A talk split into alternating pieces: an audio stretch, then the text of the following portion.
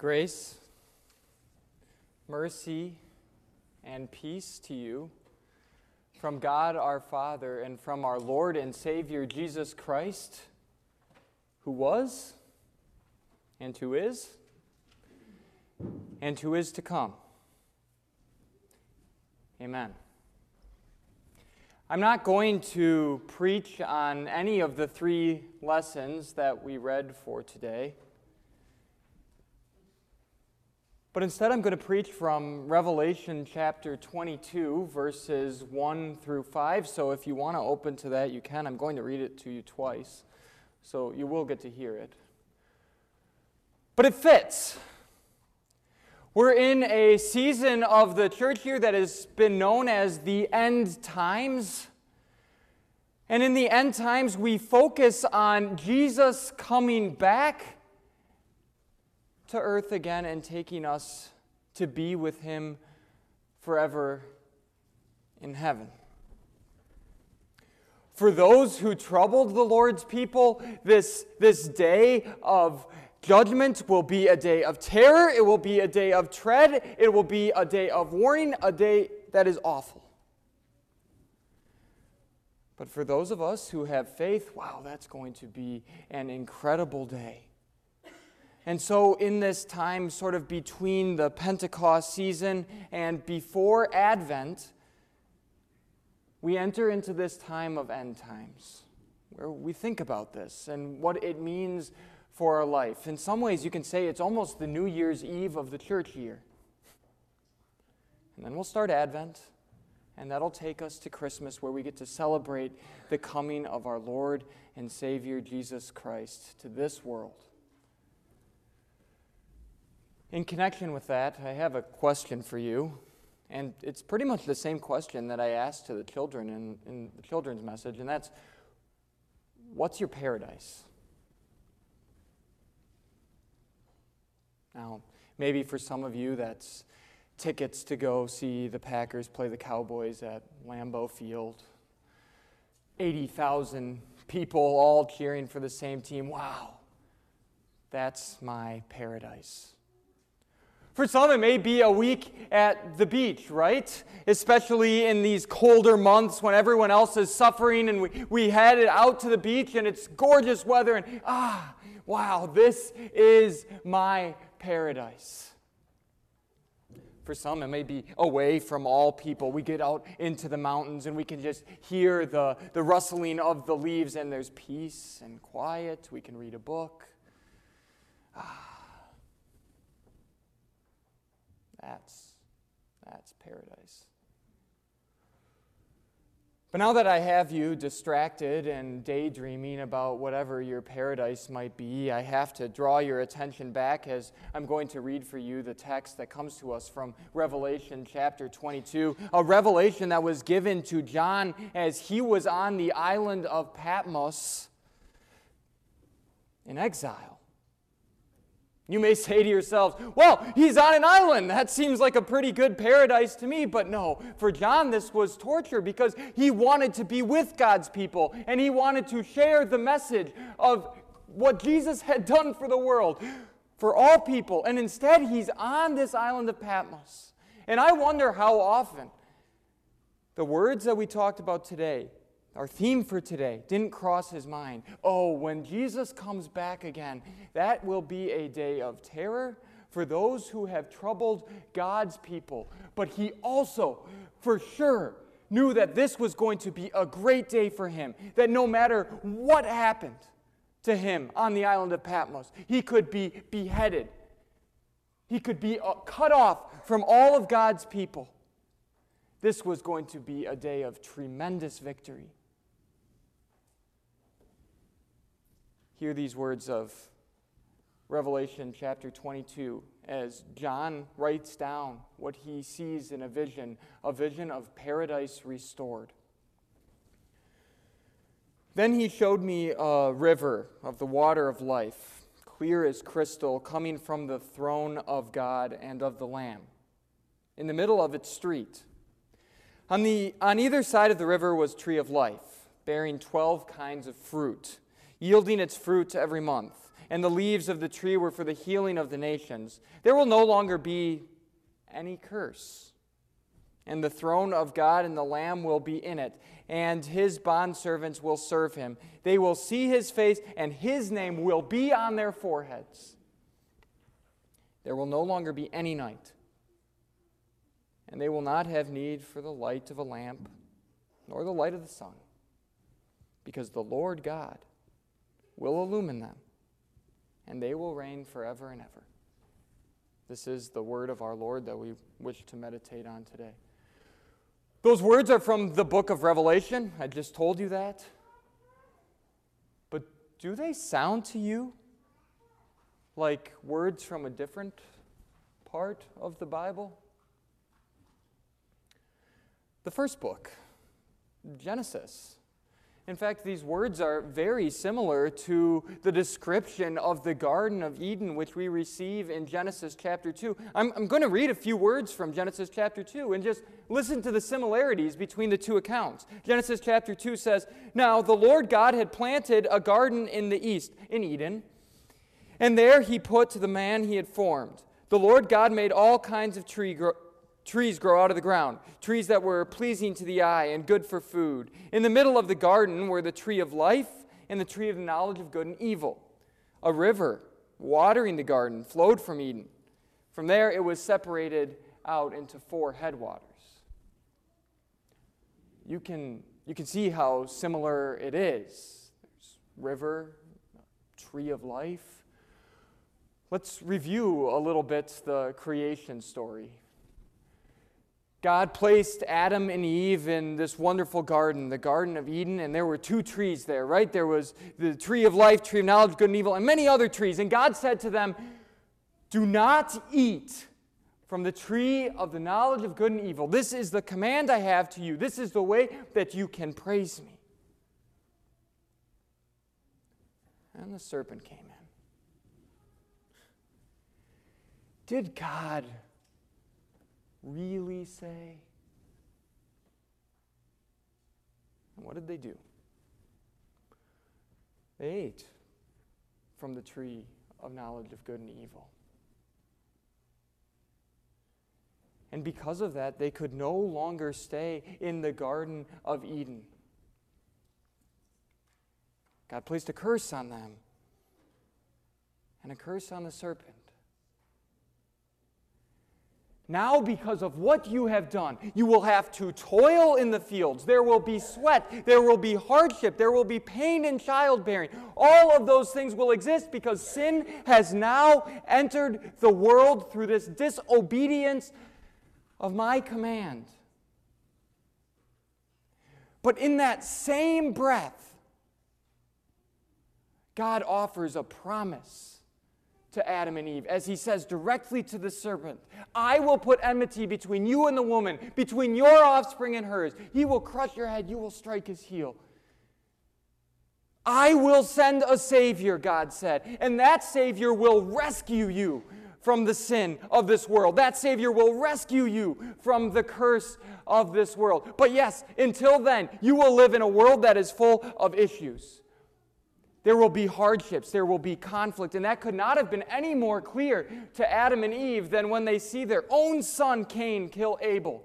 Just a little bit after that, there was now going to be suffering, hardships, toil, sin. You know very well that the earth that we live on is not a paradise. You can go to the beach for a week or you can go out into the mountains for a week, and that's all well and good. But when you come back, there's 25 emails waiting for you in your inbox of things that you have to get done for work. The relationship that was broken or suffering, when you come back, it's generally still has some problems. It doesn't just go away. There might even be problems while you are on that vacation or in that place that you might perceive as paradise. There could be a temptation, and that is to think, well, if I just had this one thing, then there will be paradise on this earth. You know, if I just had a little bit more money, then there would be paradise on earth. If I just could go on that vacation, then this life would be a little better. Then there would be paradise on this earth.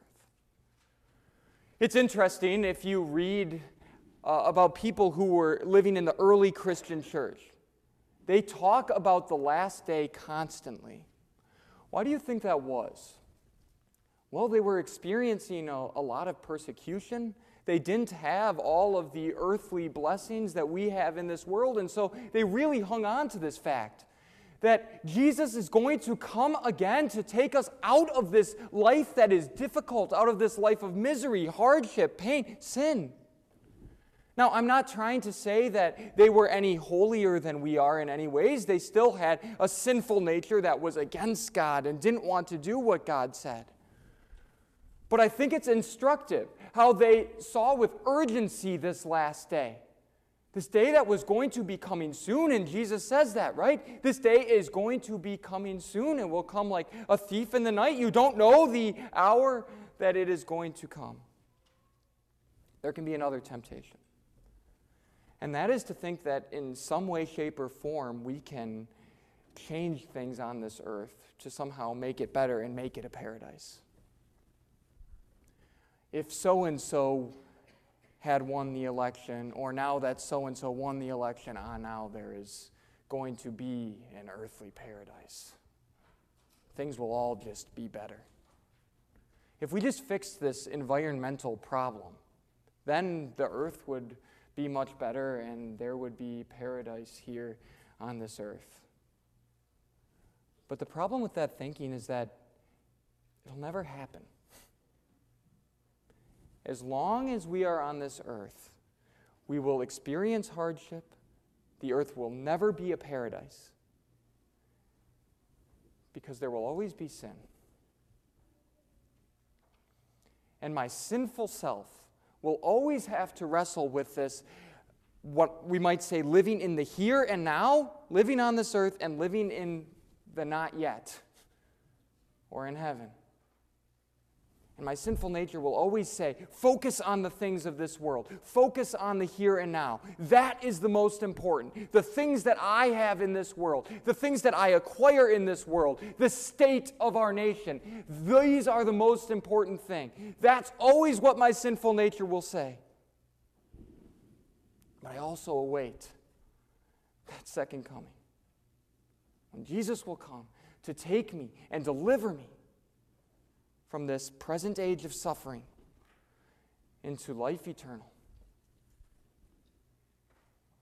Because if our sinful selves take hold of it, then we'll actually despise the second day.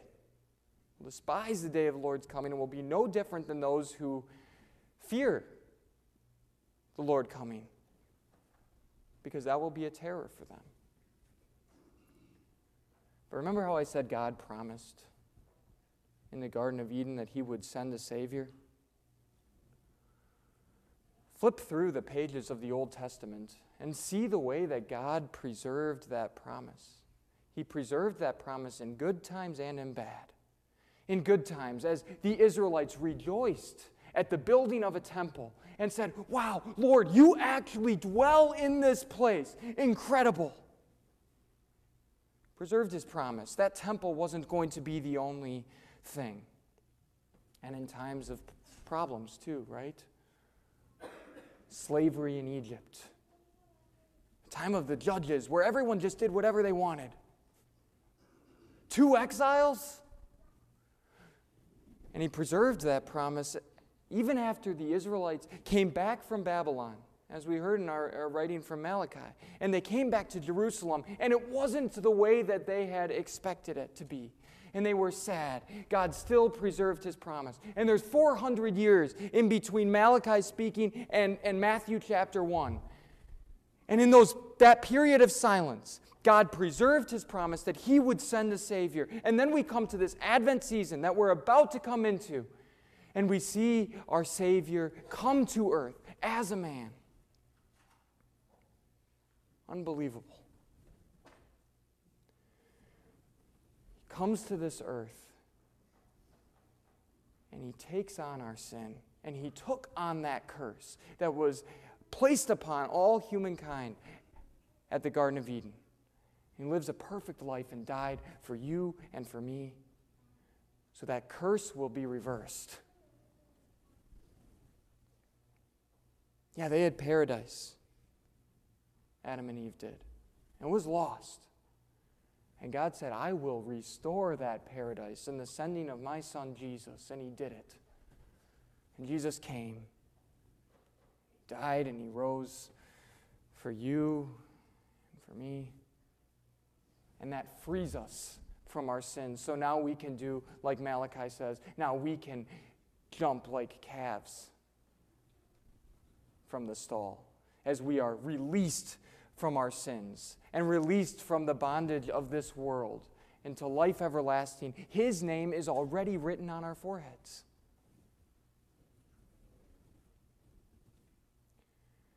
And that causes us urgency to go out into the world and to tell other people about Jesus. Yes, so they won't have to have the, the fear and day of terror, and also so that they can rejoice in the kingdom of God that is already theirs. And you can tell them about their Lord and Savior, and you don't have to be worried.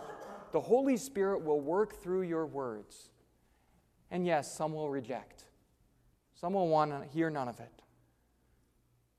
But for others, that might be what they need. And the Holy Spirit will continue to work through His Word to build faith in their heart so they can have exactly what you have freedom from sin. And you can jump for joy like calves from the stall. Because your name is written in the book of life, and His name is written on your forehead. Think again about your paradise as I read for you one more time the words of Revelation chapter 22, uh, a place of perfect paradise where we will be forever in heaven by the faith that we have in Jesus Christ. Then he showed me a river of the water of life, clear as crystal coming from the throne of God and of the Lamb, in the middle of its street. On either side of the river was the tree of life, bearing twelve kinds of fruit, yielding its fruit in every month, and the leaves of the tree were for the healing of the nations. There will no longer be any curse. And the throne of God and of the Lamb will be in it, and his bondservants will serve him. They will see his face, and his name will be on their foreheads and there will no longer be any night. And they will not have the need for the light of a lamp nor the light of the sun, because the Lord God will illumine them, and they will reign forever and ever. That's paradise. Amen.